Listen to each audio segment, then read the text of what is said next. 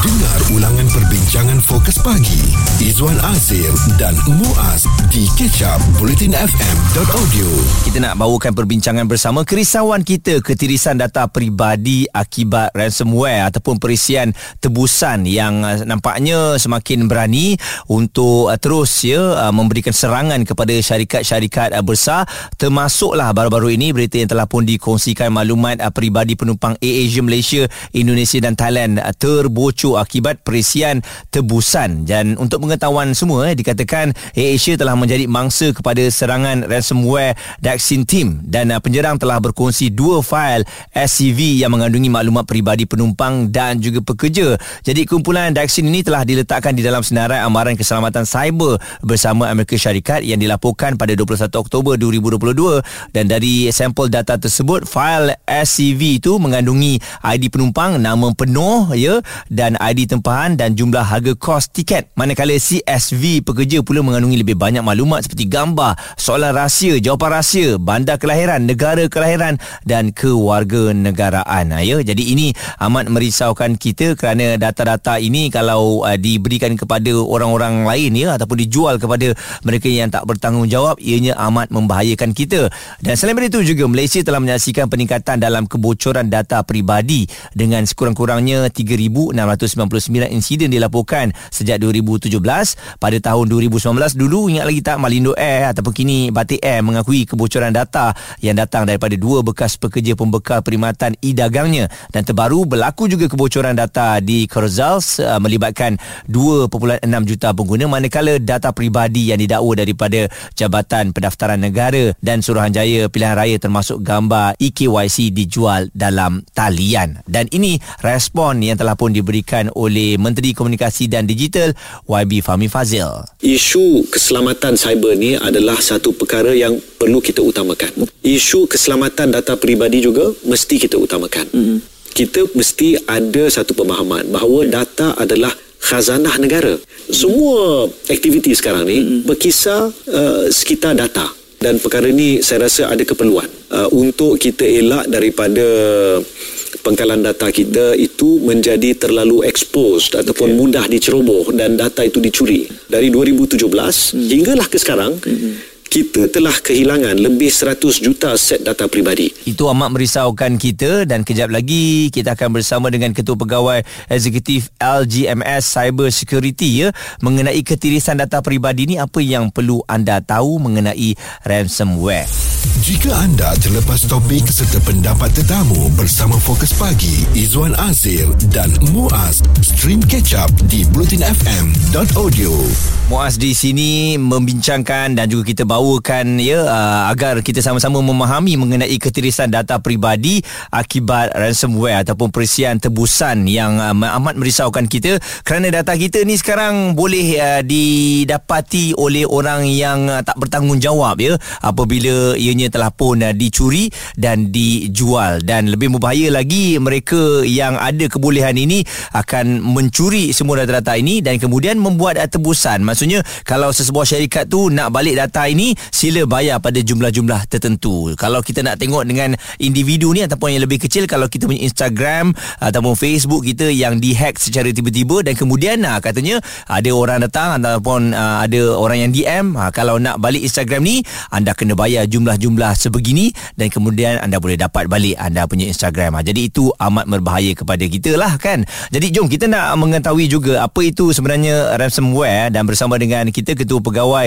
Eksekutif L G M S G M S Cyber Security, yang mana kita bersama dengan Encik Fong Choong Fook. Dan Encik Fong mungkin boleh berkongsikan bersama dengan kami apa itu ransomware dan bagaimana ia dapat menjejaskan sesuatu operasi ataupun simpanan data di alam cyber. Ransomware ialah perisian yang dicipta oleh penggeram jahat. Tujuannya adalah untuk menyulitkan fail seperti gambar, dokumen, filem, uh, file teks dalam komputer mangsa, kemudian menuntut wang tebusan uh, daripada mangsa. Oleh kerana fail yang disulitkan tidak dapat didekripsi dengan mudah oleh mangsa, mangsa akan menghadapi kesukaran untuk meneruskan perniagaan seperti yang biasa. Jika ini berlaku dalam korporat atau syarikat, mereka akan menghadapi cabaran agak besar seperti kerugian wang dan kehilangan pelanggan jika perniagaan tidak dapat dijalankan seperti biasa kerana fail-fail semua dikripsi oleh uh, ransomware. Dan selain itu juga, ransomware ini dilihat lebih menyasarkan kepada organisasi ataupun perniagaan berbanding individu, di mana kebocoran data pelanggan ni boleh berlaku. Jadi mungkin dari segi langkah pencegahan yang perlu dilakukan. Pada pendapat saya, bukan hanya korporat ataupun syarikat yang menjadi sasaran penggodaan jahat, tetapi mereka juga sasaran pengguna komputer individu. Uh, contohnya pada tahun dua ribu tujuh belas, kejadian ransomware uh, bernama WannaCry telah melibatkan individu-individu di seluruh dunia. Langkah-langkah berikut perlu ditimbangkan pencegahan. Pertama, jangan muat turun gunakan perisian daripada sumber yang tidak diketahui. Contohnya, torrent, dapat muat turun perisian percuma dan lain-lain. Kedua, pastikan sistem pengadilan uh, macam Windows, macOS dan perisian sentiasa dikemas kini. Ketiga, sentiasa sahkan identiti penghantar email. Jangan kita klik uh, pautan dalam email jika dihantar tidak uh, penghantarnya tidak dapat disahkan. Keempat, gunakan jenis kata laluan yang mudah ingat dan suka diramalkan supaya uh, security dapat dijamin.